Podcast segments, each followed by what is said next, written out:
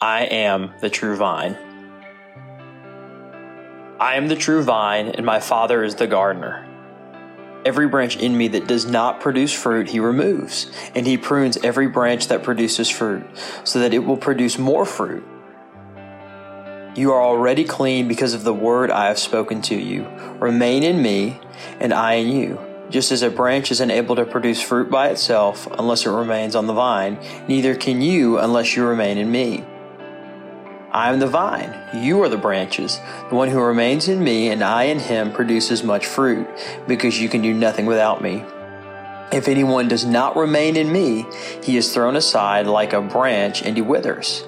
They gather them, throw them into the fire, and they are burned.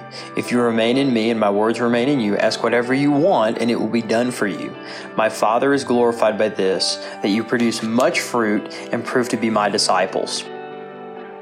As the Father has loved me, I have also loved you. Remain in my love. If you keep my commands, you will remain in my love, just as I have kept my Father's commands and remain in his love. I have told you these things so that my joy may be in you and your joy may be complete.